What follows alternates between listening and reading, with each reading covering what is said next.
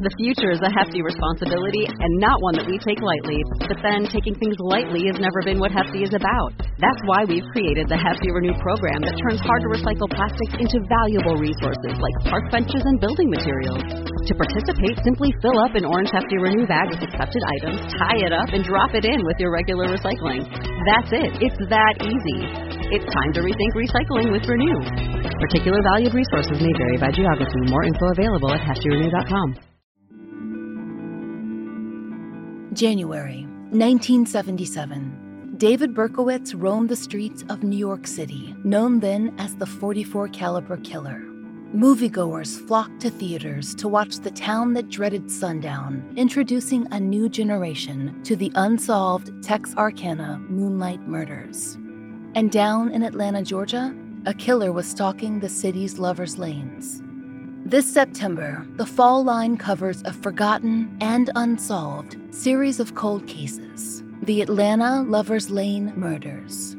In 1977, just years before the Atlanta Child Murders gripped the nation, there was another killer prowling the city, a gunman targeting couples nestled away in public parks and attacking in a pattern. The police had a theory that the killer struck every 28 days or every fifth weekend. And that raised issues about being tied to somebody's menstrual cycle. And they believed, they said, the killer would strike in one of these two locations on that time cycle. For 3 months, he struck, seeking out young men and women at their most vulnerable and firing into their cars. The APD staged full-scale stakeouts of city parks across Southwest Atlanta. This was a big operation. 2 parks, same nights, 2 individuals in 2 cars, male and female officers acting as bait. The cars were fitted with bulletproof steel plates in the door panels. There was plexiglass installed inside. It was 2 just regular, plain, unmarked, non-police looking vehicles that were used. So you had 2 officers in a car wearing body armor, pretending to be making out, trying to draw this guy out. And then within a short distance nearby, you had 2 officers in a dumpster, marksmen, SWAT officers, watching close. Everybody's in radio contact with each other. They're watching, and they're ready to spring into action if this guy comes up and pulls a gun. The plan is they're going to shoot him. But even as police searched for him, they uncovered some alarming details. His shooting stance, his odd choice of bullets, the caliber of his gun.